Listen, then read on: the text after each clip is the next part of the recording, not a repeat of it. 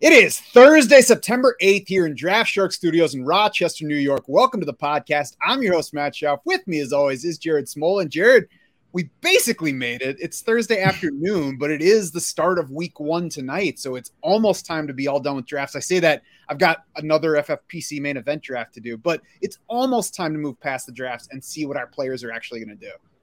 I'm done drafting. I did my last one last night. I was setting lineups this morning, so I'm into that mode. Did did FFPC waivers last night, yep. so I'm starting to you know get into that mode. Not not sure I'm uh, conditioned for this you know podcast. It's going to be like an hour and a half long. I'm not I'm not ready for it yet, but we'll see. I'll try to pace myself. I gotta say though, as I was getting ready for this, I was like, it's been kind of a while since I was talking on a pod because there was a stretch there where it was every single day and multiple times a day for a lot of those days. So uh, I, I think I'm ready, but we'll see as I go through my notes where I left my gaps. I can tell that it's getting to be football season and the school year though, because I'm already doing a crappy job of getting enough sleep.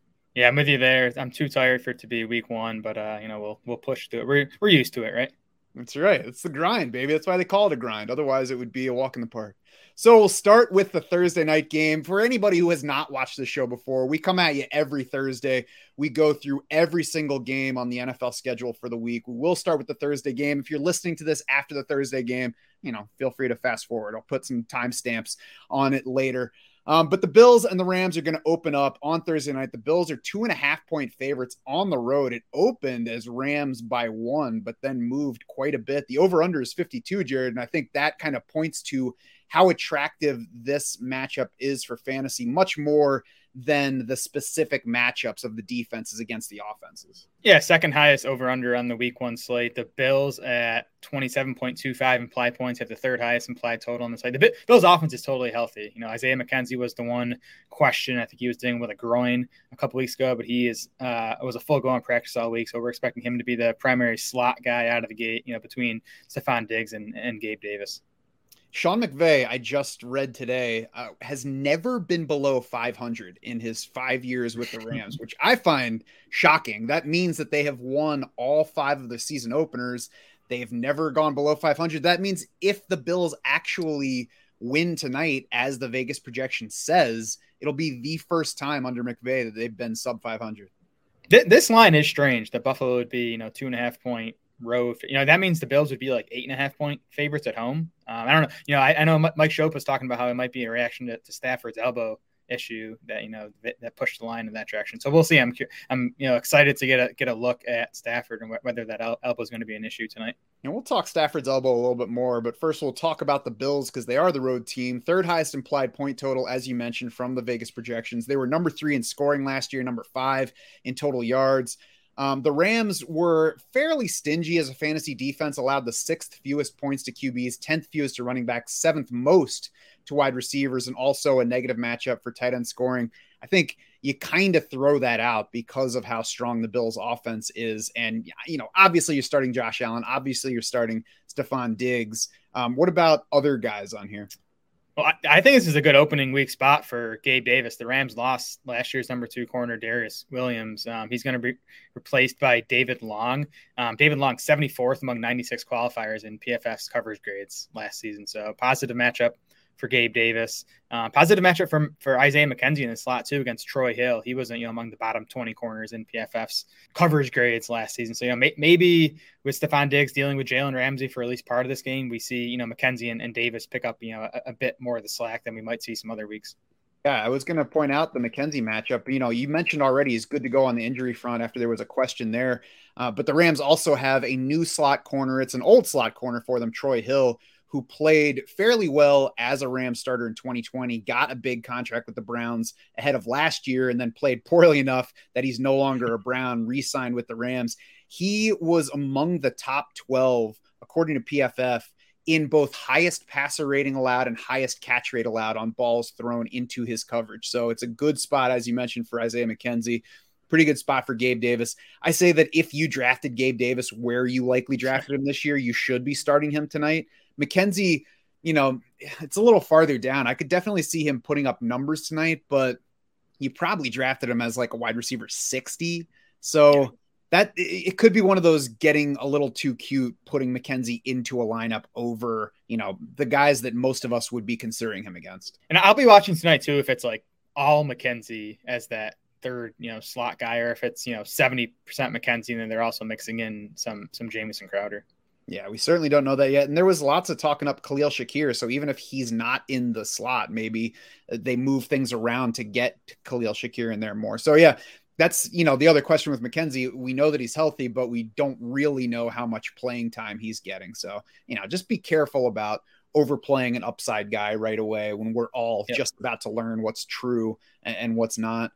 On the other side, Bills defense was number one in Football Outsiders DVOA overall last year, number one against the pass, number 11 against the run. It was the toughest scoring matchup for fantasy quarterbacks in the league, but there's no Tre'Davious White this time around. Safety Jordan Poyer is coming off an elbow injury that kept him out for most of August. So he's back healthy, but you know, maybe there's a little rust. I would say overall, Matthew Stafford's probably starting in most cases where you're considering that.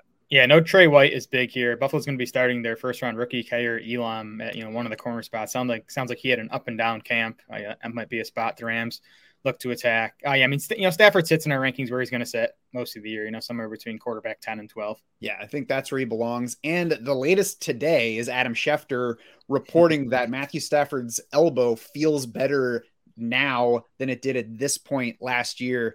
I saw a Mike Florio reaction to that where he's openly wondering whether Schefter is like sharing that stuff as like a favor to whoever his source is that's trying to make things sound better than they might be for the Rams.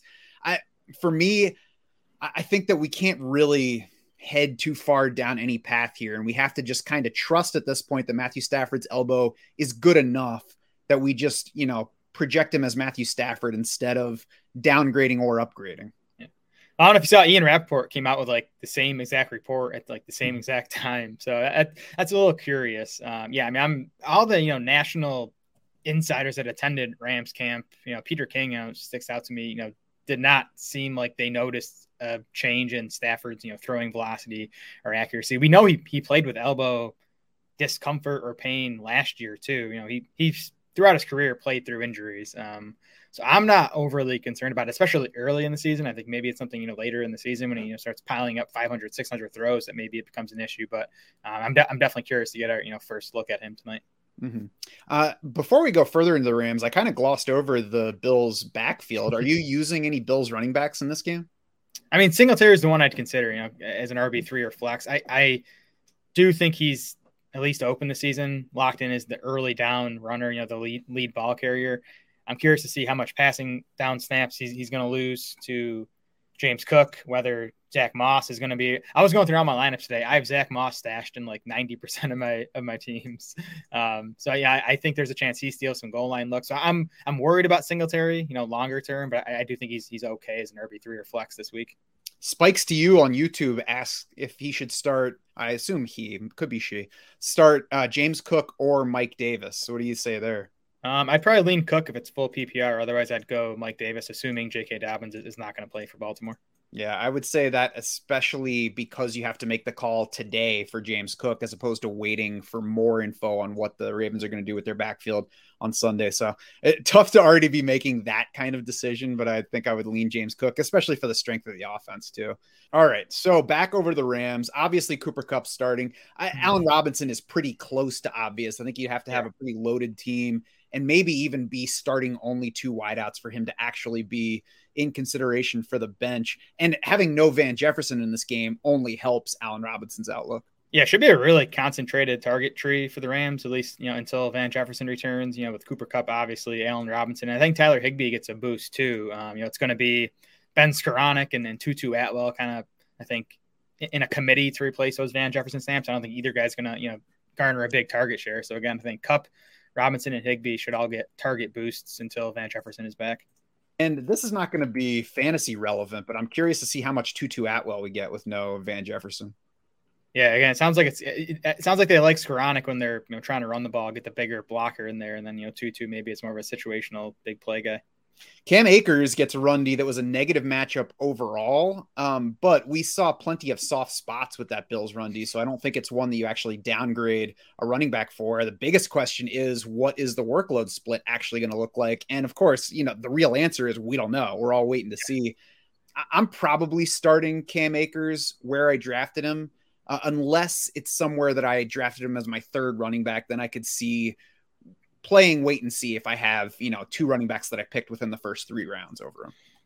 Yeah, Akers and Henderson both off the injury report after you know they dealt with soft tissue issues um, in late August. So it doesn't look like we have any injury concerns, at least at this point with these guys. I I'm with you. I have no idea what the backfield split's going to look like. I would not be surprised if it's 75% Akers tonight. I would not be surprised if it's 50% Akers tonight. Um, we'll see if Kyren Williams gets involved at all. So Akers is the guy I'd start among the Rams backs, but again, I don't feel confident in you know, projecting this this backfield split at this point. Yeah, I, I, would lean toward playing Akers. I would lean away from playing Darrell Henderson, but we're kind of waiting to see what happens. I would also try not to use Tyler Higbee. The Bills were the second worst scoring matchup for tight ends last year. They sapped nearly 40% of PPR scoring from the position. Um, so tough matchup. Higbee's already not a, a gimme for um, targets yeah. and points. Always touchdown upside, but it's not a great spot for him. Yeah, again, the one thing I do like is you know Van Jefferson's absence maybe meaning an extra target or two for Higbee, but but you're right that the matchup here isn't great. Now, you might not have any players on either side in this game, or maybe you do. Either way, it's a good spot to play the sleeper over under game. I just created our group to for the over under on sleeper. If you go to sleeper.com slash draft sharks, you make your first deposit, they will match it up to 100 bucks. So go ahead and do that. And you can join the draftsharks.com insiders group on there. I was looking through the numbers, Jared, and I, the Cam Akers rushing yards look low, like even versus our kind of conservative projection for him. The Matthew Stafford passing yards look low versus our projections for him. And then because you're going to have to play at least one player from each side of that game, Stefon Diggs's receiving yards look most attractive to me. You know, just from like the quick pre-show view, I'm certainly going to dig in more and compare it more to our week one rankings. I was going to say you can hop over to our uh, weekly player projections page see our projections for every single player, just compare those quick. That's that's kind of what I'll be doing when I'm you know setting these over unders on sleeper. Yeah, sleeper.com slash draft sharks, make a deposit, they'll match it, and then you can join us in that group and we can all help each other make good picks and make some money this year. For now, let's move on to the Sunday games. New Orleans Saints at Atlanta Falcons. The Saints by five and a half. That's up two from where it opened, over under 42 and a half. And I think that is a pretty good indication of just how attractive a fantasy game this is going to be, which is to say, not all that attractive. the Falcons' third friendliest to quarterback scoring last year, fifth friendliest to wide receivers. That said, Jared, I think that the Saints have every reason to try to run as much as possible in this game. And then the heavy line in their favor, you know, only further backs that scenario. Yeah, decent 24 point team total for the Saints. You know, you're, you're okay using guys on this side of the ball. We'll see about Michael Thomas. That's the big question for the Saints after, you know, he finally got over the ankle stuff. He hurt a hamstring late in August. He was limited in Wednesday's practice, but, you know, head coach Dennis Allen was kind of non committal on Thomas's availability for this one. If, if Thomas is out, you feel much better about using Chris Olave and Jarvis Landry. Um, but I think, you know, Alvin Kamara, obviously the, the, top fantasy option here. I think he's a great play. He's someone I'll be considering in DFS. The Falcons struggled against running backs, both on the ground and in the passing game last season. Yeah, sixth friendliest to RB scoring last year. I mean, we saw games last year where Jameis Winston threw like 23 passes. I would not be surprised at all if we get something like that here. So I, w- I would prefer not to play any Saints pass catchers. Certainly, you know, the deeper you get, the more sense you can make out of Chris Olave or Jarvis Landry. But I, I would prefer to wait and see on this passing game where possible. A lot of uh, Olave buzz. Uh, he had a you know pretty nice preseason. Uh, you know, caught a pass in Jameis Winston's one appearance. Again, if if Thomas is out, I think that's when I'd be considering Olave in you know standard sized fantasy leagues. I mean, there should be Chris Olave buzz right now, right? He's an exciting player to watch. He was a first round pick, 13th overall. So just a an offense I would rather see for a week at least before I start playing people not named Alvin Kamara. And we'll That's see about Mark Ingram. Maybe there will be enough carries there, but you know, again, you'd have to be down in Mike Davis or Kenyan Drake territory for Mark Ingram to make sense, I think. Exactly. The Saints uh, defense was number three in DVOA last year, fourth against the pass, first against the run, perennially tough against the run. Number two in defensive DVOA overall the year before. Uh, it, as I said, it was the stingiest running back scoring defense last year. So, not a great matchup for running backs in general. Of course, one of the things, or maybe the thing that we like most about Cordarrelle Patterson is he's kind of matchup proof in that if the Falcons are running the ball, he looks like their best running back still. If the Falcons fall behind and need to throw the ball, he might be their best receiver, at least short of Kyle Pitts this week. Yeah, six catches and for 126 yards for for CPAT in that first meeting against the Saints last season. Um, Drake London iffy for this game, coming off the knee injury. You know that could push even more work Patterson's way. So uh, you know, especially especially in full PPR, you know, despite the tough matchup, I, I think Patterson's a pretty solid Week One starter. Yeah, he's RB twenty in our PPR rankings. I think that's a fair spot, even though you know he could go light on carries. He should be central to the passing game. I'm not using Drake London, even if he's active for this game. The the Falcons are apparently going to make the call on him Saturday. If they're that unsure about a rookie who missed basically all of August because of a knee issue, I'm going to wait until he's actually doing something on the field before I consider him for my lineup. Yeah, it'd be a tough matchup too for London against Marshon Lattimore. So um, I, am almost hoping they just hold him out, get him healthy, let him debut in week two. Yeah. And then, of course, Kyle Pitts is always in there, and everything else, Atlanta should not be close to your lineup. Yep. On to the Cleveland Browns at the Carolina Panthers. Panthers by one and a half in this one. It opened as Browns by four and a half. Of course, that was back when Deshaun Watson was possibly involved for the Browns. Not involved. He's suspended for 11 games. So it's going to be Jacoby Brissett over under 41 and a half.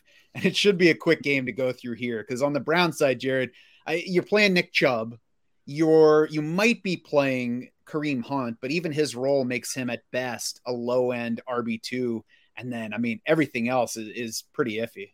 Yeah. So in the backfield, uh, you know, uh, we, we saw very few games with Chubb and Hunt healthy last season. Uh, just, just five of them, the first five games of the season. You know, Hunt, Hunt averaged 11 carries and 4.2 targets in those five games. He was 21st in expected fantasy points over that span. This is a game that, you know, should stay relatively close. The run game should be able to, you know, keep rolling for the Browns throughout. So I think Hunt's an okay RB3 or flex play. Otherwise, I think Amari Cooper is, you know, okay. He's gonna Cooper's gonna look okay until he gets Deshaun Watson back. I mean, it's not exciting starting Amari Cooper, but Jacoby Brissett as his quarterback. But Cooper did have a healthy August. You know, he had an ankle tweak early in the month, but he was healthy otherwise. So he's healthy coming into this one. Um, and then I think David Njoku is in play, you know, as a you know spot start option, lower end tight end one. Uh, encouraging preseason usage for Njoku. Got you know the the route rate we're looking to see, um, and I think you know there's a good chance that he's the second option in this passing game at least early on in the season. Mm-hmm. Uh, Mari Cooper checks in wide receiver 38 in our week one rankings. David Njoku, tight end 18. So, you know, like Jared said, they can be fringe options, but certainly not guys that we're that we want to start this week or that you should look to uh, as centerpieces to your lineup. On the Panthers side, Christian McCaffrey, obviously, DJ Moore, obviously, and besides that, it's a no thanks for me. Yep, that's that's it for me too. You know, you know, first game under new OC Ben McAdoo. We'll see what that means for the offense. We'll see how Baker looks in a revenge game. You know, maybe he wants to, you know, stick it to his former team. But um, yeah, McCaffrey and DJ Moore, and that's it for the Panthers. I think this is a good place to play the defense on either side. You know, you've got the low point total, and we've got some turnover slash sack potential between the quarterbacks. For sure. Jacksonville Jaguars at the Washington Commanders. Commanders by two and a half. That's down by a half, a point and a half from where it started. Over under 43 and a half. This game certainly could go over that total, but it's also the first chance that we get to actually see these Jaguars and see how much of the upside that we've been projecting into it is really there. The strength of schedule page on draftsharks.com has Washington as the top scoring matchup for fantasy quarterbacks. Last year, of course, we don't have any numbers to go on this year yet. So, kind of guessing on that front, but it was a very friendly matchup to quarterback scoring last year. It was fourth friendliest to wide receiver scoring. It was neutral to slightly negative for RB scoring. Jared, I would love to say that Trevor Lawrence is a good play this week. I would love to stick him in lineups, but it probably wiser to say, you know, I'll start him on a team where I waited on quarterback and took Lawrence plus somebody else in that range. Otherwise, right. it probably should be more of a DFS thing than like, you know, pushing him ahead of somebody like Matthew Stafford. Yeah, for sure. I mean, if you waited super long in your draft to take quarterbacks and ended up with Lawrence as your quarterback one, this matchup wouldn't scare me away from using him. Uh, no Chase Young for Washington either, so that, that helps. I, I like what we saw from Lawrence in the Jags offense in the preseason. He didn't put up massive numbers, but I, I thought he looked – comfortable. We saw Christian Kirk get the encouraging usage in, in in his one game. Um, so yeah, again, you know, if if Lawrence was your first quarterback drafted, I, I would not be scared to use him in this matchup. Yeah, I, I agree with that.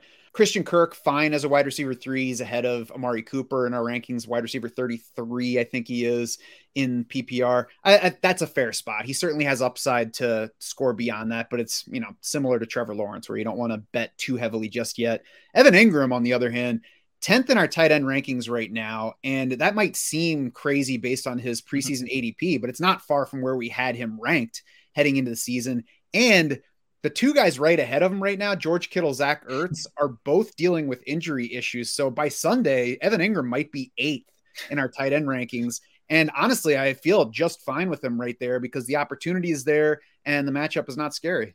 I'm already scared that we're so high on Evan Engram. Like all the numbers say we should be. Um, we'll see if it pans out. But yeah, I do think he's you know he's a fine lower end tight end one option this week. Nothing scary about this Washington matchup. They were uh, 15th in adjusted points allowed to tight ends last season.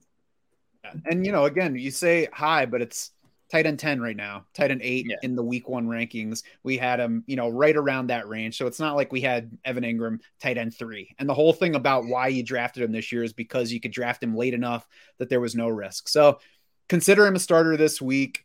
Um, we'll see where it goes from here, but I certainly remain optimistic. And speaking of optimism, the Jaguars are quite optimistic about James Robinson, who will apparently head into week one with no limitations on the Achilles tendon that he tore in week 16 last year. Doug Pederson said he might even get worked heavily in this game at trying to control the pace. That's per an ESPN report. He did say we'll see how things go in the game. We have to get in the game and see about the flow of things. But it just it sounds like he's not hesitant to play James Robinson because of the ankle. Because of the Achilles, right? Um, when, when we know it's a tough injury. We saw Cam Akers try to return from that, uh, you know, a few months quicker than Robinson will be on Sunday. Um, but it, it's it's always wait and see for me on these running backs coming back from Achilles. I I'd be surprised if Robinson plays a big role. I would I would not be starting him this week, and I you know still feel comfy starting Travis Etienne despite Robinson's return. You know that's definitely been quicker quicker than I expected for Robinson. Yeah, I, I agree with all of that, and it's it's one of those things that I'm anxious to see how they split the work between those, how many touches we really get for Travis Etienne. Really, I mean, like I never would have guessed. I don't know a year ago, maybe just before Doug Pederson got hired. That's probably, I, never would have guessed at that point how much I'd be looking forward to seeing the Jacksonville Jaguars offense in week one. Same. On the Washington side, Antonio Gibson is inside our top 20 running backs this week. And Jared, I think the RB 18 ranking for him might be closer to his floor than like an optimistic projection, barring, of course, an injury or an early game fumble. Yeah, I mean, we still don't have him for a big pass catching role. Because if you remember, you know, in, in games with JD McKissic healthy last season, Gibson averaged just 2.3 targets per game. Uh, now he averaged 15.4 carries. And I think that, that's about where we have him at. Um, so again, I think he's a he's a good carry bet. You know, game flow should work in his favor, or at least not work against him in this game against the Jags. It, it's a bit it's a bit scary just because like it just it seems like Washington just hates this guy. Like you know they have him on the kick return team. They obviously wanted to you know put him behind Robinson on the depth chart. So it's a little scary, but I also don't envision Washington handing JD McKissic the ball like 12 times. So I think they kind of have to give Gibson that volume until Brian Robinson comes back. Yeah. Now we do know that they are willing to give McKissic the ball, you know, if they need to. So I think if we get an early game fumble from Antonio Gibson, yeah. it could be that could be it for his day. And we could just get like a JD McKissic, you know, 19 touch game. So let's hope that that doesn't happen. If you did draft Gibson, you're hoping he gets off to a hot start and then you can trade him before Brian Robinson gets back onto the field. And, you know, we're all kind of waiting to see when Brian Robinson will be back. It sounds like he's progressing. He's off crutches, but, you know, it's not like we have a list of this is how long it took running yeah. backs to come off of two lower body gunshot wounds. Exactly. Uh, Terry McLaurin's obviously a starter. The only other guy that I'm even thinking about is Jahan Dotson. And it's kind of like Trevor Lawrence for me here, Jared. I would love to say it's a good spot for Dotson, flashy preseason. There's upside mm-hmm. to him. I do think that there's upside, but I also have absolutely no idea who he, how he's actually going to look in an NFL regular season. I have absolutely no idea how Carson Wentz is going to look with the team, how those two are going to work together in real games. So it would be better to not play him. Yeah, definitely prefer to wait and see on Dotson. You know, we, it does based on preseason action, it does look like he's locked in as you know, the number two wide receiver. It's going to be McLaurin and Dotson and two wide receiver sets. Curtis Samuel coming on the field when when Washington goes three wide. Um, so Dotson and Samuel guys worth stashing, but yeah, you you you, you should not need to use him to use either of those guys this week. Mm-hmm. Anything else from that game? We'll see if Logan Thomas plays. It sounds like there's a chance. Um, you know, he'll at least be back at some point in September. Uh, not a guy you should be using in Week One lineups, but if you you know happen to go undrafted in your league, I think you know he, he's worth stashing as a tight end too. Philadelphia Eagles at Detroit Lions. Eagles by four in this one, over under a 48 and a half. Detroit was the third friendliest running back scoring matchup last year, neutral versus quarterbacks and wide receivers. Not sure how much that's going to matter for this Philly team after the way they spent the offseason. Jalen Hurts, AJ Brown are obviously starters. If you've watched any of our other stuff, then Dallas Goedert is obviously a starter for you at this point. I would bet, Jared, that Miles Sanders finishes higher than our RB31 ranking for him this week. But as I look at the guys ahead of him on the list, I'm not sure that he's a better bet for touches than many, if any, of the guys ahead of him. So he might be one of those yeah. that, you know, I can start if I did kind of a zero RB thing and he's my first or second running back. Otherwise, it's probably a little bit more wait and see just to find out what his workload's like. Definitely a good spot for Sanders. Uh, Eagles have the sixth highest implied total on the slate. If you, you remember, these teams played last year. The Eagles won 44 to 6. They, they ran it 46 times in that game. It was a blowout from the start. Eagles running backs in that game combined for 144 yards and four touchdowns on 37 carries. Um, Sanders off the injury report with the hamstring that he dealt with in the second half of August. So, again, it's a good spot. I, I just – we don't know exactly what this backfield is going to look like. You know, Kenneth Gainwell is going to be involved to some extent. I think Boston Scott is going to be involved to some extent, especially potentially near the goal line for both of those guys. So those are the questions with Sanders. That's why he's in RB three range. But I, I, would not be surprised at all if he finishes the week as a you know top twenty five, even a top twenty back in this matchup. Mm-hmm.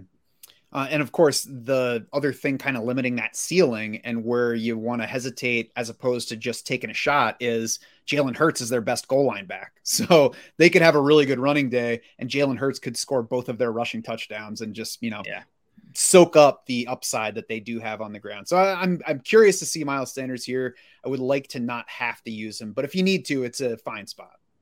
Yeah, that's my concern with Sanders this year that we're going to get like lines that are, you know, 12 carries for 70 yards, one catch for 10 yards, no touchdowns. Like it's a good real life day, but doesn't help you much in fantasy. We'll certainly be watching the goal line touches in this game, regardless of who actually punches it across the goal line. Um, back to the passing game, DeVonta Smith uh, on the wide receiver three fringe here. And I, we're also waiting to see exactly what the pass run split looks like because yeah. based on primarily the AJ Brown pickup, I think we should expect this team to be much further toward the passing side than you know the extremely run heavy version of late last year. The question is like just how far can they go? Yeah, that's definitely one thing I'll be looking for this week. I'll also be just, you know, how big is the gap between AJ Brown and DeVonta Smith in terms of target share? That's going to be big. I, I feel like Smith's going to be kind of a volatile guy guy this season. You know, in games where Philly has to throw it more or where the matchup just, you know, features him over AJ Brown, he's going to have some big games. I also think he's going to have some duds too. This still feel. I, I mean, I like the Lions this year. This still feels like a game though that, that the Eagles could control and end up, you know, only having to throw it, you know, twenty five to thirty times. On the other side, uh, DeAndre Swift is obvious if you drafted him. Amon-Ra St. Brown is probably somebody you should start if you drafted him where he was going. Not a guy that I was drafting, but you know, it's it's similar to Gabe Davis. If you took him where he was going, then he should probably be in your lineup. Yeah, for sure. I don't have much St. Brown, um, but if, if you took him as a top 30 wide, you know, there's not, nothing about this matchup that would that would scare you off him. TJ Hockenson, same thing. And Philly was actually the the friendliest tight end matchup in the league last year, so a good spot for TJ Hockenson. This year's group has brand new safeties and brand new linebackers, so it might be completely different, but we don't know yet. And TJ Hockenson was a top eight tight end, likely mm-hmm. where you drafted him, so he belongs in there. Yeah, both these defenses were bad against tight ends last season. Um, Hockenson went 10 catches for 89 yards on 11 targets in that, you know, blowout loss to the Eagles last year. and that's the kind of line that we can expect to continue that 8.9 yards per catch, lots and lots of receptions. Yep.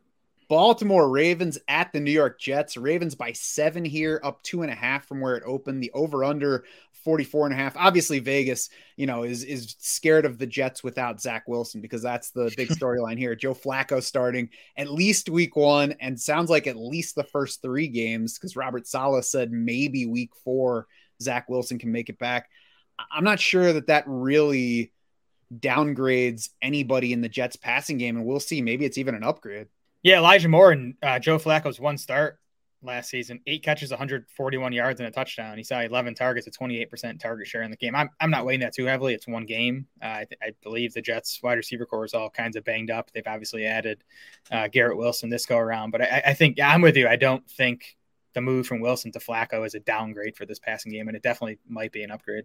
Mm-hmm. Elijah Moore is certainly somebody that I've I've worried at times that I was too low on him at draft time. At the same time, it's like the Jets. I mean, how how good can Elijah Moore be if everything breaks right for him? I, I just I don't think the ceiling is so high that I'm going to be kicking myself at the end of the season and then drafting him in round three next year. Yeah, yeah. Always scared to bet against a talent you like, but um, yeah, you get you got to bet against you got to bet against some guys. You draft someone, you're not drafting someone else. So Elijah Moore, someone I did not end up with much of either.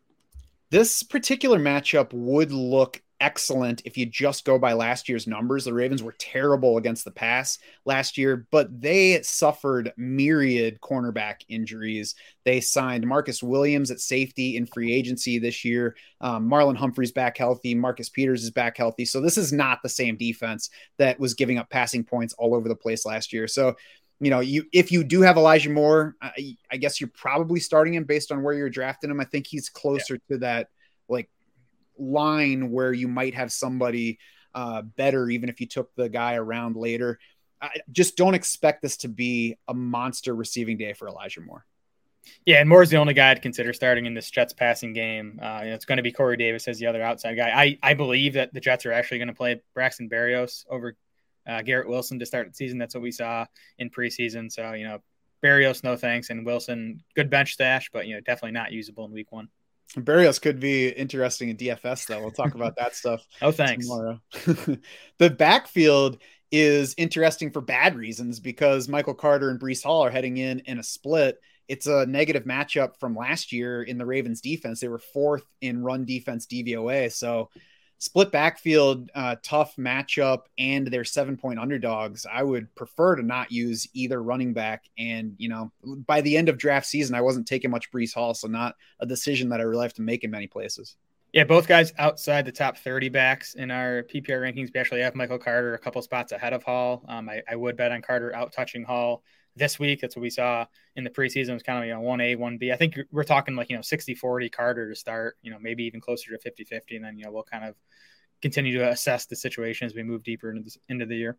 On the Baltimore side, J.K. Dobbins was limited Wednesday. We're waiting to see if he's going to play or not. Lamar Jackson, though, said after that practice that maybe Dobbins is back in a couple weeks. He didn't say it like somebody said, Hey, when is J.K. Dobbins going to be back? And that was the answer. It was uh, Lamar Jackson talking about how good Dobbins looks on the field, saying he kind of wishes that Dobbins would slow it down a little bit with his rehabbing, and then said he could be back in a couple weeks, like it was optimistic.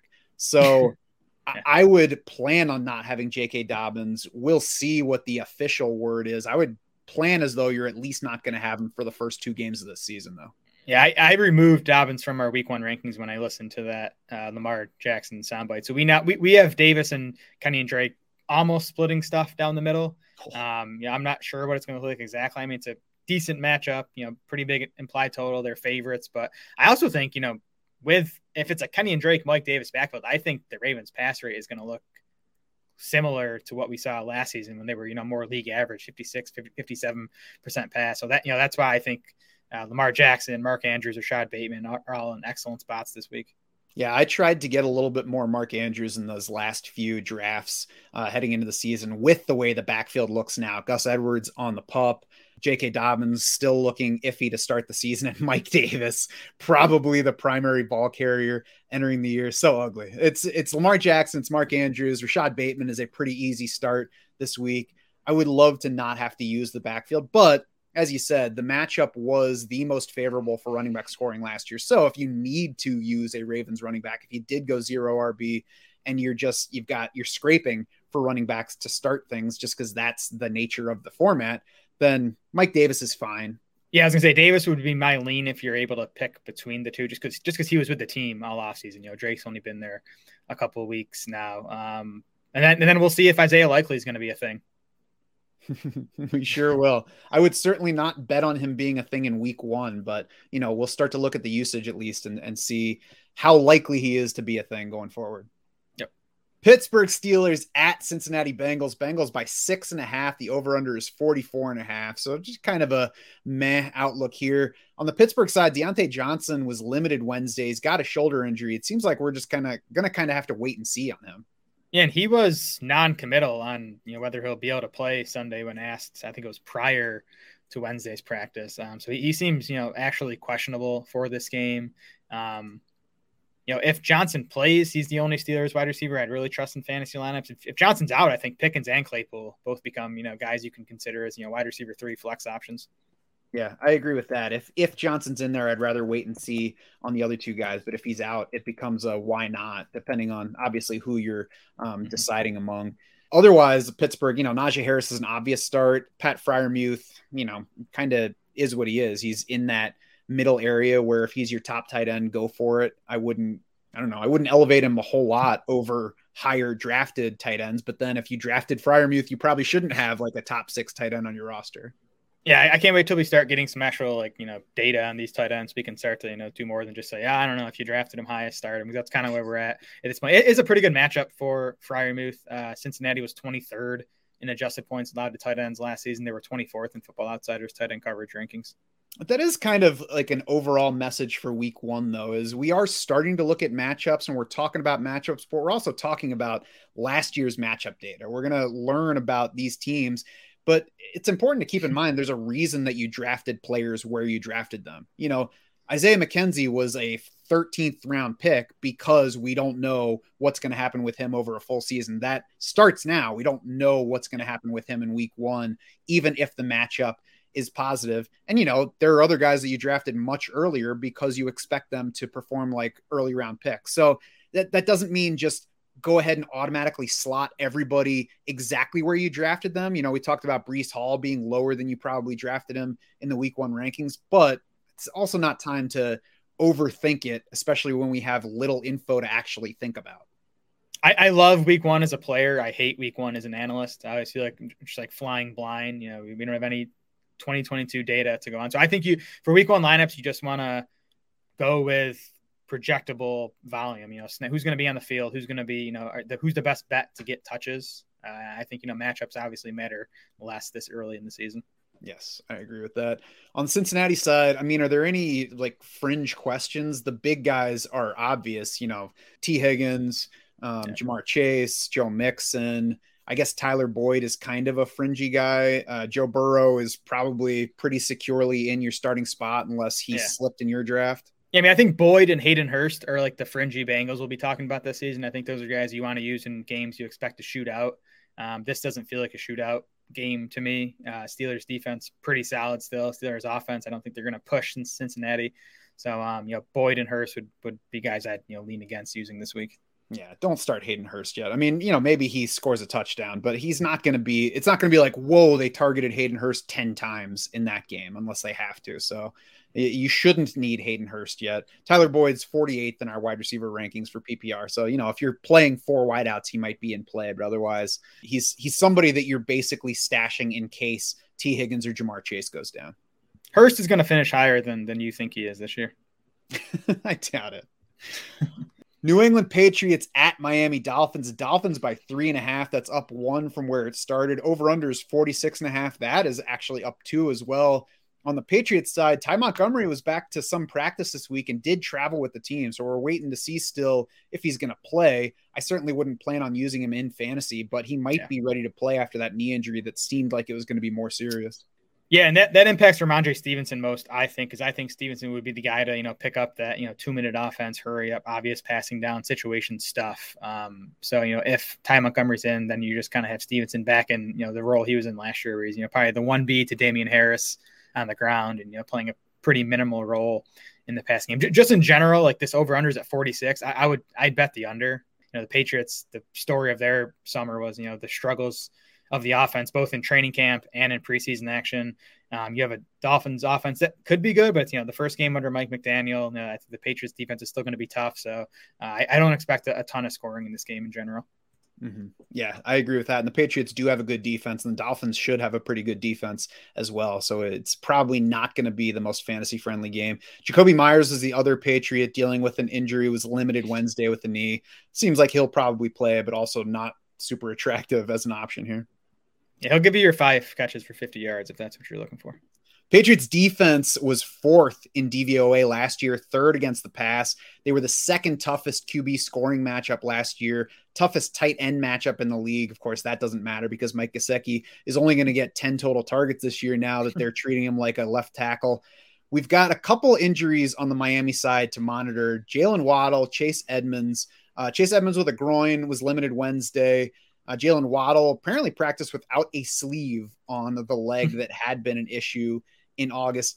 It would be nice to not have to use Jaylen Waddle this week, Jared, but I think I between these two, I would be closer to using Jaylen Waddle than I would Chase Edmonds given their situations. Yeah, I mean Waddle sits probably ten spots lower in our Week One rankings than he will most weeks. Um, that's partly matchup, but mostly due to that injury. And I'm not super concerned about the actual injury at this point, but it's just the fact that he missed, you know, most of August. You know, in this new offense, he's a young player, so I would not be surprised if he gets off to a slower start. The Edmonds injury, we know nothing about. You know, when he popped up on the injury report yesterday, it was the first we heard of it. He wasn't limited in practice, um, which you know is is you know obviously better than being sidelined. So I'm still expecting Edmonds to play um, and to be kind of you know the, the one A to Raheem Mostert's one B as a ball carrier. I think Edmonds should handle most of the pass catching stuff out of this backfield. Um, New England, by the way, you know, before the I, I, was into Edmonds this week before this groin injury. We'll keep an eye on it. But New England really struggled against pass catching backs last season. Uh, Football Outsiders had them 29th in running back coverage. They allowed the fourth most receiving yards to running backs last year. So it could be a good matchup for Edmonds in the passing game if that groin is not a not an issue. And the Patriots remain strong in the secondary. So if we get good reports like he's nearly full strength or whatever heading into Sunday, then I'd be fine with that. But as it is, I'm very wary of Chase Edmonds, who hasn't seemed like he's a good playthrough pain guy. You know, not judging his pain tolerance, but there have been a number of times where he heads in with an injury and leaves early. So um, I would try to lean against Chase Edmonds, especially because he's already the kind of back that we don't really know what the workload's going to look like. We don't know exactly what the split's going to be like with Raheem Mostert. And, you know, they have plenty of pass catchers available where they don't need to pepper Chase Edmonds with targets. So yeah. I, will I, if I'm, if he's looking like a starter for me, I would certainly keep an eye on his situation pretty closely mm-hmm. leading up to Sunday game time. Yeah, and, and grab uh, Raheem Mostert if he's available in your league. I feel like he probably went undrafted in quite a few leagues when we weren't sure if it was going to be Mostert and Michel as the number two. But you know, Mostert's the clear number two guy now. He has experience in this offensive system, and you know, Edmonds is already dealing with an injury. Yes, I agree with that. And you know, I, I said it jokingly, but Mike Gesicki is not an option this week unless you really need him. Um, and otherwise, I, am just not really strongly considering anything else. Obviously, Tyreek Hill is starting in nearly all cases. Tua, I would certainly prefer not to use. Agreed. Tua is a good like if you waited and took Trevor Lawrence and Tua Tagovailoa, I would absolutely start Trevor Lawrence over Tua this week. Me too. So let's hope somebody did that so you can start Trevor Lawrence. I don't know if I did that anywhere. San Francisco 49ers at Chicago Bears. 49ers by seven, over under 41, down one point from where it began. And the biggest fantasy storyline here is George Kittle, who apparently suffered a groin injury Monday, was not practicing Wednesday. Of course, have not seen yet the practice report for Thursday, but we're going to have to watch Kittle this week. We know that he's a guy who can play even if he doesn't practice at all, but I would guess that the, the Niners would lean a bit more cautious yeah. than daring as far as playing Kittle if there's any question about that groin injury. Yeah, that's a terrifying start to the season if you drafted Kittle and he's already dealing with a groin injury with his history. So we'll, we'll, keep an eye on that. This is a game where I don't expect the Niners to have to do much in the passing game. I think you could see, you know, like 18 Trey Lance pass attempts and, you know, like 40 runs between Lance and the running back. So, you know, it, if Kittle's out, Deebo and Aiyuk become easier to trust. I mean, you're, you're starting Deebo, I'm sure, if you drafted him in the second or even third round. Um, Aiyuk's a fringy guy who, to me, would become – a solid wide receiver three if George Kittle doesn't play this weekend. Yeah, I agree with that, and certainly upside into the wide receiver two range depending on how Trey Lance plays. But yeah, an offense that I would rather be a little bit, I don't know, conservative with using if I have other at, at least similar options. Backfield should probably start Elijah Mitchell, especially with them being seven point favorites. It sounds like he's the number one running back there, and you know we'll see what the work split looks like. Yeah, Mitchell's healthy right now. He missed a couple weeks in August, but um, was back at practice by the end of the month and is not on this week's injury report. So he, you know, he he should be the clearly guy. And this is a game where he could get 20 plus carries. And Trey Lance is probably in your lineup pretty much always, right, Jared? Yeah, and, unless he's unless and until he's you know bench for for Jimmy G. right. On the Bears side, lowest implied point total of the week at 17 by one and a half below the next lowest team. So Vegas does not like Justin Fields in week one. I always like Justin Fields, but you know, you should probably be apprehensive about starting Justin Fields right away. We'll see where it goes. And then it's basically him, Darnell Mooney, David Montgomery, and Cole Kmet are the guys that you're considering. Justin Fields probably not starting for teams this week. What about the other guys for you? Yeah, I, I fear for Justin Fields' health in this game when you look at that 49ers pass rush against the Bears O line. Um, he, he's going to be running for his life, so hopefully he makes out of it, makes it out of this one healthy. Yeah, I would, you know, Fields quarterback two option only. Uh, yeah, Mooney, you know, he should dominate targets this season, anyways. He should really dominate targets this week with Velus Jones uh, missed practice on Wednesday. He might not play in this game. Byron Pringle's just working his way back from an injury that cost him most of August. So I don't even know. You know, it might be, it might still be Equanimeous St. Brown is the number two wide receiver here. So, you know, Mooney could get, you know, 30, 35% of Chicago's targets in this game. So even in a bad matchup, he's starting for you. Kmet is, I'm going to say the same thing about Kmet every week. Like he's a decent volume bet, but he's not an exciting player and it's not an exciting offense to me. So I'm not excited to use him in fantasy, but you know, he probably won't kill you.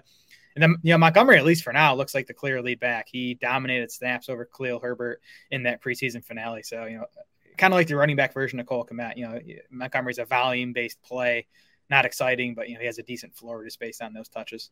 I think it's 45% targets for Mooney this week, 40% for uh, Cole Kmet, and then 5% for David Montgomery. Sounds right. Those are my conservative projections. Yeah, I mean David David Montgomery is a touch volume play. It's not exciting, but he's RB seventeen even in ne- what was a negative matchup last year, just because he should still control the backfield. And once you get past him, it's really a question of, you know, upside players versus guys with relative touch certainty. And Montgomery does pretty well in the touch certainty area. I feel like this seven point line in San Francisco's favor on the road might be a little bit high, just based on the uncertainty about how good yeah. Trey Lance is. Yeah, I, I, wouldn't bet the Niner side. I also wouldn't bet the Bear side because I think they're they're going to be really bad.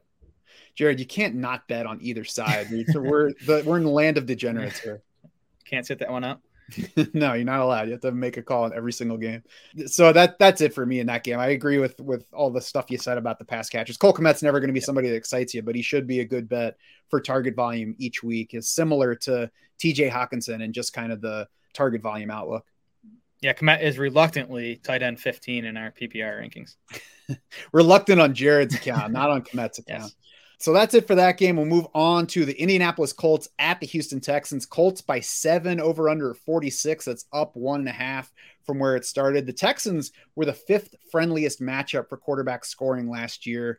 I don't love, though, the Colts being seven point favorites here for the sake of the passing volume on the Indy side. Obviously, everybody's starting Jonathan Taylor. I think it's a good spot for Nyheim Hines as well because I think the Colts should be able to run it plenty and likely want to. And as far as the passing game goes, the only factor there that I'm even playing is Michael Pittman. Yeah. So last year, the Colts won their two meetings against the Texans by a combined score of 62 to 3. Now, you know, not, not surprisingly, with, with that score, they had 74 rushes and just 42 pass attempts in those two games. I, I, you know, I would obviously expect this game to be closer. I do think Houston's going to be a bit better this season, but it, it, really should be a Jonathan Taylor type game for the Colts. You know, 20 plus carries. He he dominated the Texans in both of their matchups last year. So you know, Parris Campbell, Alec Pierce, guys, I'm intrigued by. But to me, this week it's it's just Michael Pittman in the Colts passing games. I don't think it's going to be high volume. And then on the other side, I mean, Brandin Cooks is probably in your lineup, especially if you drafted him where we said to. Uh, he is in a similar range in our week one rankings as to where he was in the preseason wide receiver rankings. Otherwise, not a whole lot that's attractive. And I mean, Dameon Pierce was the exciting name heading into the season. I say was, mm-hmm. probably still is, but he finds a Colts defense that was number three in DVOA against the run last year. So not a great matchup, especially as a seven point underdog for his opener.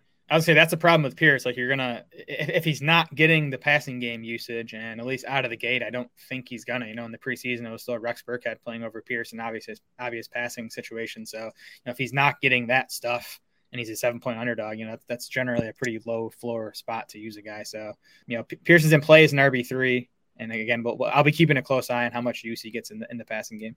And in most cases, he probably still went round six or later. I did see him get as high as round four in, I think it was a, a football guys players championship draft, which I thought was too early at the time. So, you know, if you grab Damian Pearson round three, then I guess go ahead and use him. But keep in mind that through all the buzz, he was probably a round six or later pick, and there's time for him to pay off. It doesn't have to happen in week one. Yeah, 30th in our PPR rankings is is Dameon Pierce. And same thing for Nico Collins, but to a lesser degree. He was a, he was a hot name in best ball drafting, yeah. especially. But uh, if he's in your starting plans in week one, then your team's in rough shape. Yeah, and I'd say the same too for Brevin Jordan. Um, you know, encouraging preseason usage where you know he was up around an eighty percent route rate. If that stays, you know, during the regular season, he's going to be someone we can use in the right matchups. And this actually is a decent matchup against the Colts. But you know, it's week one. Yeah, yeah. Hopefully, you drafted Jordan as your tight end too, and you have someone more reliable to use over him this week. Here's a specific Dameon Pierce question from Connor LaRose on YouTube. Dameon Pierce, Rashaad Penny, MVS, Darnell Mooney. We got to pick one of those players for PPR. Jared, who do you favor? Uh, it's Mooney pretty easily for me with the full PPR. I agree, and we will we'll get to the Seattle game in a while, but uh, probably not a great setting for rushing volume there. Although it's it's the Seahawks, so they're probably going to run the ball plenty. But yeah, I, I, like the target upside for Mooney, as we already talked about. He's going to get at least forty five percent target share uh, this week. New York Giants at Tennessee Titans. Titans by five and a half. That's down a point from where it opened. 43 and a half over under, which is also down a point. The Giants D was friendlier last year to RB scoring than it was to passing offenses. You know, we'll see what happens this year, but that's not the base from which you want to build into a matchup with this Tennessee team that would love to give Derrick Henry 100% of the offensive touches. You factor that in, you factor in the five and a half point line. It's Derrick Henry. It's maybe Robert Woods if you need that yeah. receiver. Uh, and then I don't even want to know anybody else's name on Tennessee this week.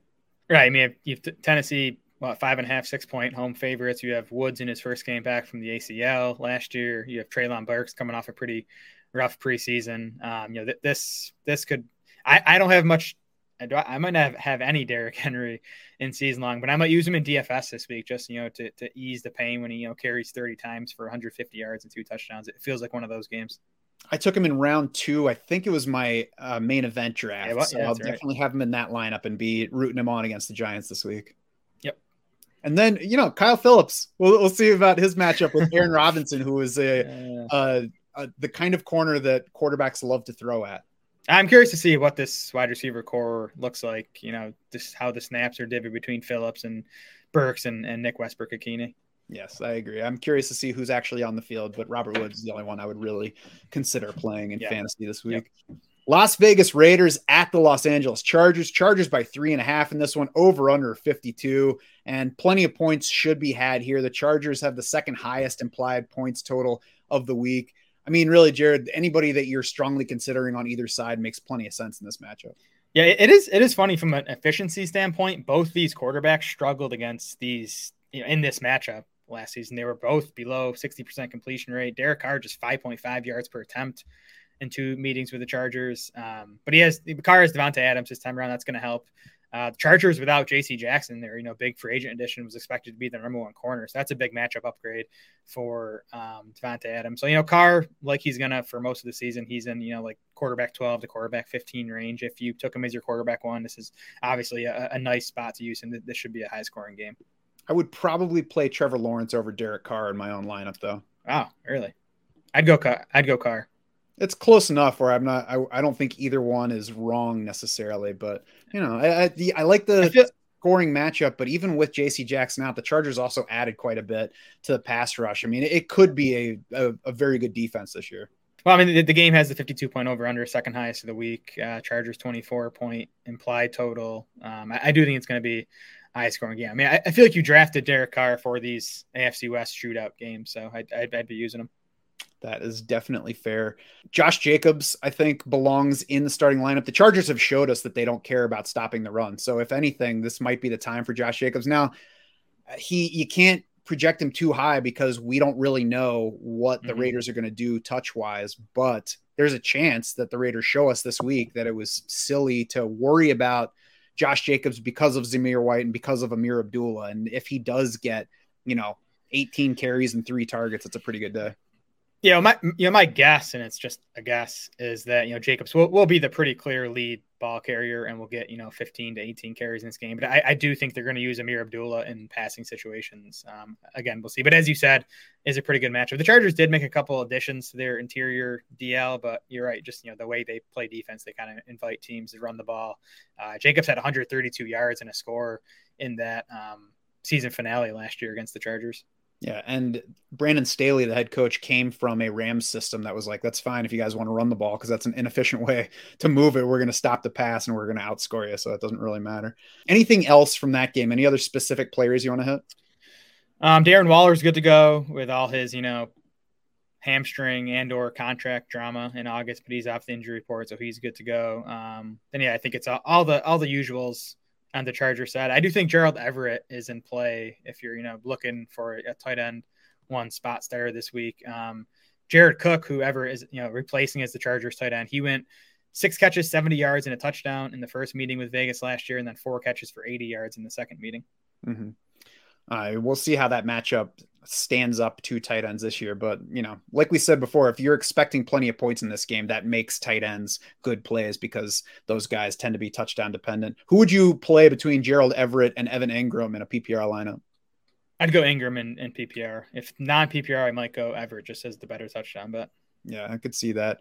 Monique wants to know on YouTube about Hunter Renfrow in this game. This is the full question. Need a good flex play. We got Hunter Renfrow, DeVonta Smith, Julio Jones, Devin Singletary, Cordarrelle Patterson. It is a PPR league. Jared, who do you like among those five options for PPR flex? Frantically scrolling through our projections to see. So, I mean, uh, my, my gut call is either Patterson or Renfrow. Um, our projections have Patterson highest in PPR among those guys.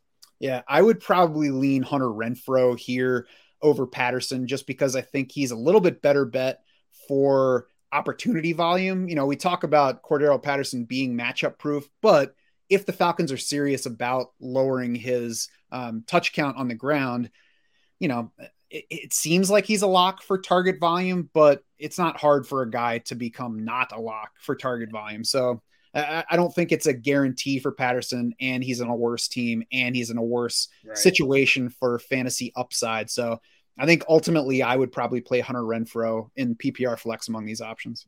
Yeah, I think game environment's the edge for Renfrow there, and I, I think either Renfrow or Patterson are you know, nice flex options in, in a PPR league this week. Mm-hmm. Green Bay Packers at the Minnesota Vikings. Packers by one and a half, over under 47. It's down one and a half from where it started. Allen Lazard, no practice Wednesdays, got apparently an ankle issue. I believe that's how it was listed. He was stepped on, according to his coach um, last week. I- I'm not playing Allen Lazard this week. That like I wouldn't want to play him anyway. So it's nice to have something specific to point to.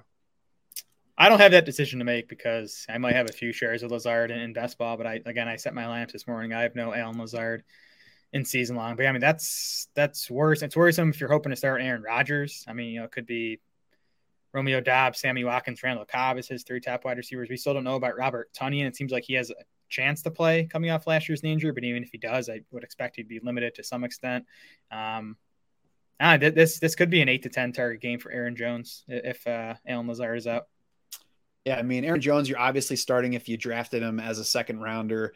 I, I think AJ Dillon might be a little bit low in our week one rankings. You get to the point, like I said before, where you know it's tough to know who are better bets for touches and opportunities. Mm-hmm. But I would start Dillon over Tony Pollard, who's ahead of him in our rankings right now. I'd probably start him over Chase Edmonds, especially because of the groin issue, probably over Kareem Hunt. So that puts AJ Dillon about RB 25 on my list. I think that's kind of a fair level for him. Yes, we haven't projected for just two catches right now. I think that's what's probably hurting him in full PPR. But we also still have Lazard in, in the projections right now. So you know, if we uh, end up knocking Lazard out, I'm sure you know Dillon will, will add another catch or a catch and a half to that total, and he'd, he'd move up you know quite a quite a bit. Yeah, no Lazard makes AJ Dillon the slot receiver. That's right. Robert Tonyan was also limited Wednesday. I'm certainly not considering using him until we actually yep. see in real games a reason to use him. Yeah, another guy that's you know ahead of where I thought he'd be though a month ago, and it, you know it seems like we'll we'll see him by the end of September. So you know another guy, um, if you if you're looking for a number two tight end, Tony Tonyan could you know if, if he's healthy, he could actually have a nice season with you know the the uh, slack the Packers are trying to pick up with uh, Davante Adams' departure. Mm-hmm. Let's of course remember that the the season he did have a nice season. He had he was what like 18th in targets and yes. first in touchdowns. But that I mean the target volume is what could you know improve this year versus that year with with Adams gone. Right. Uh, on the Vikings side, I mean, obvious guys in play. Dalvin Cook's in your lineup. Justin Jefferson's in your lineup. We got Adam Thielen probably in lineups. It's not a great matchup for scoring overall. The Packers were pretty good on defense last year, and they have Jaire Alexander, their top cornerback, uh, healthy this year. So it could be a tough defense, but Adam Thielen, I think, yeah. likely in plans for most people that drafted him. I think isn't Alexander a shadow guy when he's healthy? I think the Packers so. used him to shadow, so he might, you know, he might spend most or all the day on Jefferson. Just to me, if you drafted Adam Thielen, I'm, I'm starting him when he's healthy. I mean, I still think he's a, you know, potential top 25 wide receiver whenever he's healthy this season. So I, I, feel fine using him in this matchup. That should be pretty high scoring, you know, in, in the dome and in Minnesota. Uh, Kirk Cousins, 341 yards and three touchdowns in his lone game against this Packers defense last season. So um, Cousins is someone I like, you know, over the guys we've been talking about, over Trevor Lawrence, even over uh, Derek Carr. I, I would use Cousins over those guys this week. Yeah, I agree with that. KJ Osborn probably want to wait and see what his target count's going to be like, yep. especially not in a game that in a game it doesn't look like it's going to be a shootout.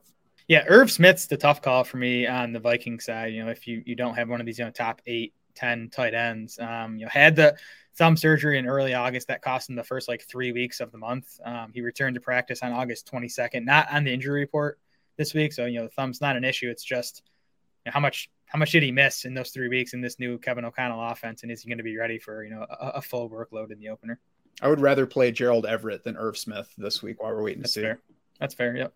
Kansas City Chiefs at the Arizona Cardinals. We got Chiefs by six. It's up three points from where it hmm. opened, over under 53 and a half. I believe that's the highest overall for the week. Uh, the Chiefs have the highest implied point total by two points, 29.75 points, despite being on the road at Arizona. I don't know. That seems like it might be a little bit too friendly. Although I wonder, Jared, if that's a signal to everybody that we've kind of been underrating the Chiefs off of, you know, Tyreek Hill's departure. I was surprised when I saw, you know, like you said, not only are the Chiefs the highest implied total of the week, but you know they're they're significantly the highest implied team total. Um, I think they're being helped in that regard by the fact that this, you know, this should be a shootout. The Cardinals' offense should be able to score enough to continue to push the Chiefs. Cardinals' defense also dealing with some injuries. J.J. Watt, uh, Marcus Golden, and corner Trayvon Mullen did not practice on Wednesday. It sounds like Golden was back out there on Thursday, but the other two were not. So, you know, those three injuries, the, the Watt one especially, and Mullen, who they're, you know, relying on to, you know, what, what probably be their top corner. Um, I, I, think those injuries might be, you know, pushing that implied total for the Chiefs up a bit too. I'm not sure about top corner for Mullen, but the fact that they traded for a cornerback that the Raiders didn't want anymore certainly signals how good the secondary is for Arizona and good meaning not very. So whatever role he's playing is not a, a good signal. And it's certainly it's certainly ripe ground for the Chiefs to score points, as the Vegas projection says here. So if you've got Chiefs that you're considering closely, I would probably go ahead and play him. Juju says his knee is fully healed, so he should be good to use where you drafted him this year. You know, we've talked about Juju Smith Schuster quite a bit. I didn't draft him much, uh, if at all. So it's not a decision I'm making, but similar to Amon-Ra St. Brown, if you drafted Juju for the price you paid for him, you should be starting him this week. For sure. Yeah. I think Juju's the to me, the only Chiefs receiver you can feel good about starting this week. I mean, the other guys have upside in this spot and with Mahomes, obviously. To me, it, I, am confident Sky Moore is going to be the fourth in terms of, you know, maybe even the fifth. I, I, think he'll end up playing ahead of Justin Watson, but I don't, I don't think Moore is usable in fantasy this week. I don't know how snaps and targets will be divvied between Mecole Hardman and Marquez Valdes-Scantling. I, I'd consider both guys, you know, risk reward wide receiver fours. Probably not going to see huge volume, but you know, both guys are capable of making big plays and you know scoring a touchdown or two in this matchup. Yeah, like if you're considering playing Jakobi Meyers or Tyler Boyd and weighing those guys against MVS or Mecole Hardman, I'd go ahead and play the Chief because I think the upside is much greater. Yeah, me too. That's that's the range you should be, you know, using MVS or Hardman. On the Arizona side, obviously James Conner is about to start his historic run through fantasy defenses and lead you to a title. We've got Marquise Brown set up to be the wide receiver one. We've got Kyler Murray in a shootout to start the season. So you're starting those guys. Uh, what about everybody else here, Jared? Zach Ertz is the injury question. He was limited Wednesday with a calf.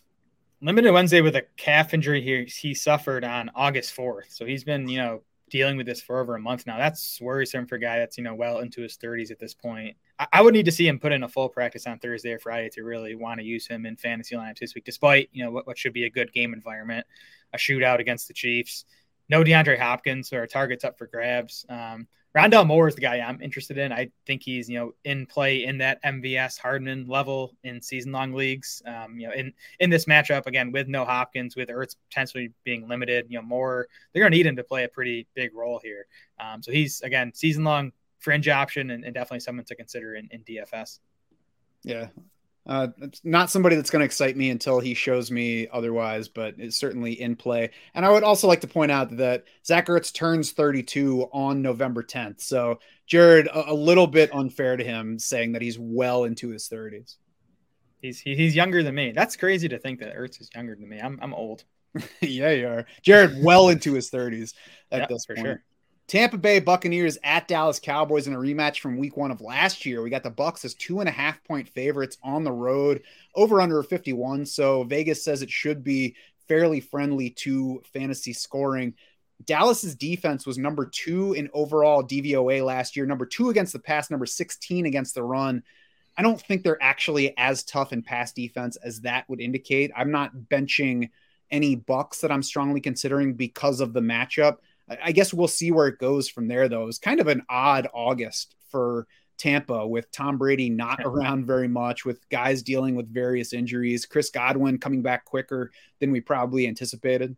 Yes, here's a bet I did make. I, I bet the under in this game. Um, th- there are key O line and pass catcher injuries on both sides. I don't think either of these offenses is gonna is gonna be anywhere close to, to full strength in week one. And I, I think both defenses are you know good enough to, to limit the score and keep it under that 51 point total. You know, on, on, the Buck side, you have center Ryan Jensen's out, and I think that's big for you know Brady, who needs quality pass protection at, really throughout his career, and especially at this stage of his career. The wide receiver corps is tough to know what to make of. I mean, Mike Evans to me is the clear number one. I think he has a chance to you know see a bigger target share this week than he usually does.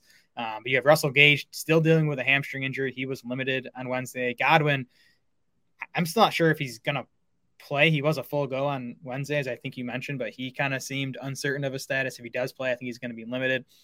Julio Jones might be the, the second healthiest Bucs wide receiver in this game, um, so I think he he's interesting. I I might rank him in that order. I might go Evans, Julio, Gage, Godwin if I was ranking these these Bucs receivers this week. I would say it's fair for week one, although when you actually rank them, it's probably like Mike Evans, and then yeah. Julio's down here at the bottom, and then everybody else is like not that far behind him. For sure. Um, Leonard Fournette's, of course, in starting lineups. You got to play him now before he suffers his lower body in- injury. Rachaad White is not in starting lineups, although he's number two on the depth chart according to the unofficial depth chart. So we like that. And he was the number two in the preseason finale too. Uh, Brady, or sorry, Fournette played all 11 snaps with Brady in that preseason finale, which is confirmation that he, he's the guy at least out of the gate. But um, yeah, Rachaad White has won that number two spot.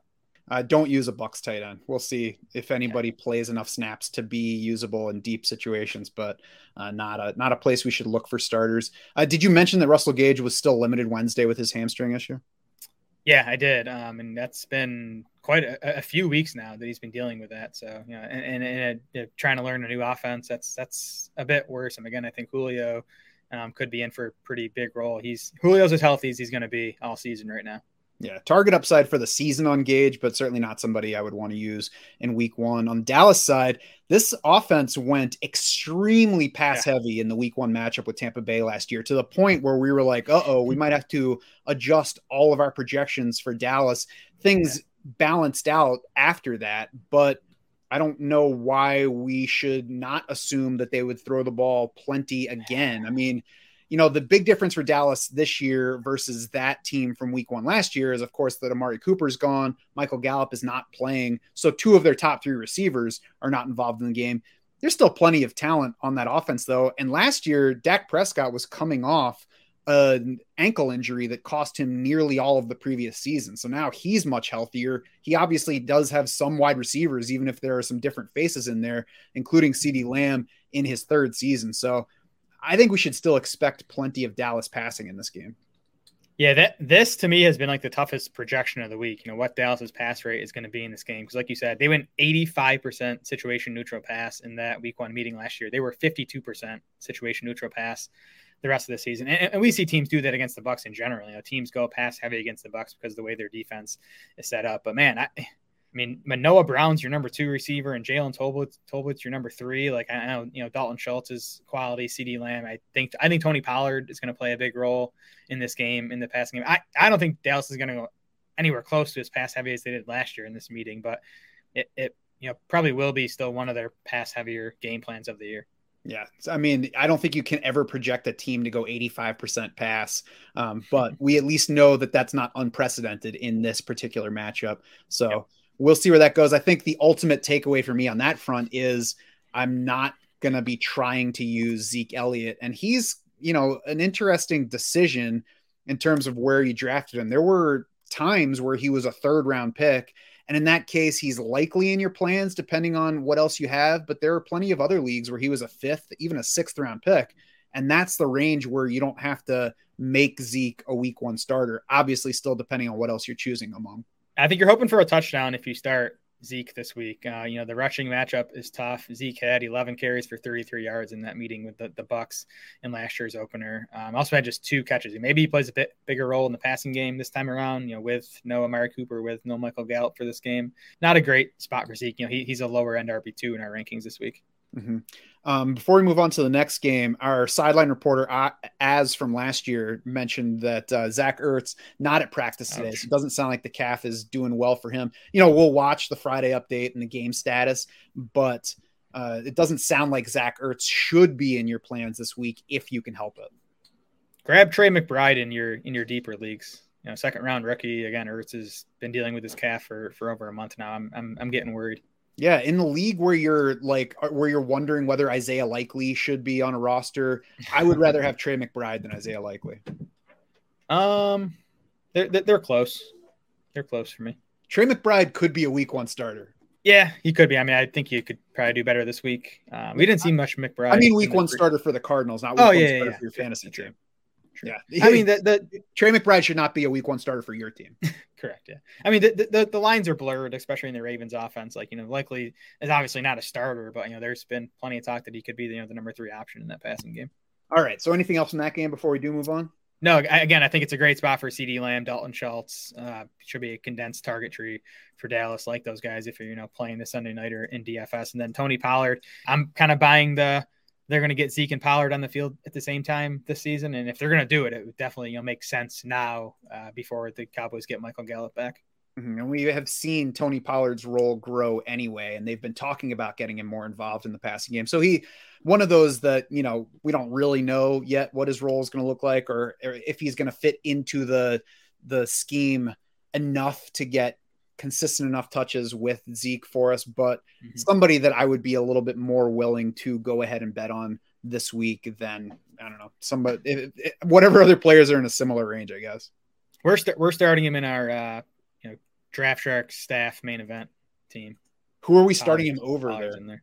There's a couple wideouts uh, we were considering, or I, I was considering since I since I'm running the team. I guess I, I have to pull it up. Yeah, I'll, I'll get back to you in like. I was gonna put the we in air quotes because I don't know if we talked about that yet. I was I was na- I was named head coach. I'm running the squad. That's fair. I'm certainly not going to arm wrestle over Tony it's, Pollard in week one, but be curious. All right, so it's so we need yeah we need we need one of Pollard, Darius Tony, and Julio. Yeah, I'm with Pollard there. okay, good. All right, so now we're moving on to the final game of the week, the Monday nighter, the thrilling Monday nighter, where the Denver Broncos will visit the Seattle Seahawks. Unfortunately, for the NFL, we have the storyline of Russell Wilson facing his old team in this game because otherwise it's just a garbage game that I would wonder why it even made prime time. Broncos by six and a half, up two and a half from where it opened. Over under is 44 and a half. That's up three. So Vegas started out saying there's not going to be many points in this game. Still not an exciting fantasy spot, but it's certainly better looking if you have um, Denver players. Seattle was the second friendliest matchup for RB scoring last year. And that was before Bobby Wagner, the middle linebacker, left. He consistently put up strong run D grades, according to Pro Football Focus. Now that he's gone, I mean, Seattle's only going to get softer, and the offense certainly doesn't look like it's capable of running with most teams in terms of scoring points. So, it's a, if you drafted Javonte Williams, it should be a great spot to have him in week one, even if he's ceding more work than you want to Melvin Gordon. Yeah, I mean, there should be at least 25, maybe, you know, 30, 35 carries to go around between those two backs this week. Seattle faced the third most running back carries last season because they were you know, playing from behind so often. Seattle also got crushed by running backs in the passing game last year. They allowed 199 more receiving yards to running backs than any other team. Um, and again, no, no Bobby Wagner's not, not going to help that. Yeah, I mean, it, it's not going to help anything. I mean, the defense wasn't good last year, and then it, it sent its captain away. So the Broncos should be able to do pretty much what they want in this game. Albert Okwuegbunam gets a nice matchup as well. Seahawks were the second yeah. friendliest matchup for tight end scoring last year. They added 41% to PPR scoring for the position. So if you drafted Albert O, if you got him and another mid round tight end, nice spot for him, an upside spot, especially with Greg Dulcich starting the season on uh, IR. Right. I, I, I don't know if Denver's coaching staff is sold on Albert O, but like they really don't have a choice until Greg Dulcich is back. So I think he's going to be on the field, and like you said, it's a good good matchup for Albert O. I do think that I would play Gerald Everett over Albert O because even though it's a good matchup, Denver has Courtland Sutton, it has Jerry Jeudy, does have KJ Hamler, does have the running backs. Whereas with the Chargers, there's plenty of offensive talent, but the wide receiver is a little bit more concentrated, and Austin Ekeler is, you know, the only guy in the backfield. Yeah, I hope you don't have that decision because I honestly don't know which way I'd go. They seem like very similar guys, you know, tertiary targets in their offense, but you know, in in good spots where they're they're decent touchdown bets. Yeah, I mean it's down in the range where you're more flipping a coin than actually making a decision because we're talking about guys that are likely to get four or five targets. So it's going to come down to who's lucky in the end zone. Right. Sure. So in that case, go for the points in the Chargers game. you know, I mentioned Jerry Jeudy, I mentioned Courtland Sutton. They're both yep. in lineups for most teams, right? Oh, for sure. Yeah, I mean, I, I, think where you drafted them, I'd be starting them this week. Nothing to nothing to worry about in the C- Seattle secondary.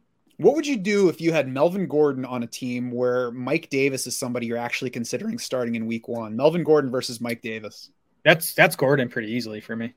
I like just, it. Too. Just yeah, I, I, think the volume will be similar, and I, I just I think Gordon's a, a better player, and I think his offense will score just as much as Baltimore's will this week on the Seattle side of this, we don't need to spend too long because, like DK Metcalf, you're probably playing. T- Tyler Lockett, you can probably wait because you know even though I th- I thought that he was yeah. a, a big value at draft time, we drafted him deep in wide receiver four range. We're gonna wait and see what the QBs look like before we go starting him. And you know even DK Metcalf, depending on how many wide receivers you drafted early, might not yeah. be somebody you need to use right away. Denver could also be a tough matchup for passing games. Seattle, of course, we know likes to run the ball, and Kenneth Walker remains unsure for week one because of his abdominal injury. Yeah, I'm not expecting Walker to play. Even if he does, I can't imagine he'd play a big role as a rookie after missing all that time. So Penny should, you know, dominate carries. However, you know, much Seattle is able to run the ball in this game if they can keep it relatively close. I still think Penny's going to lose passing down work though to you know DeeJay Dallas and or Travis Homer. You know, he, you look at Penny's massive run to close last season, those final five games, even in those games, he only caught five total balls.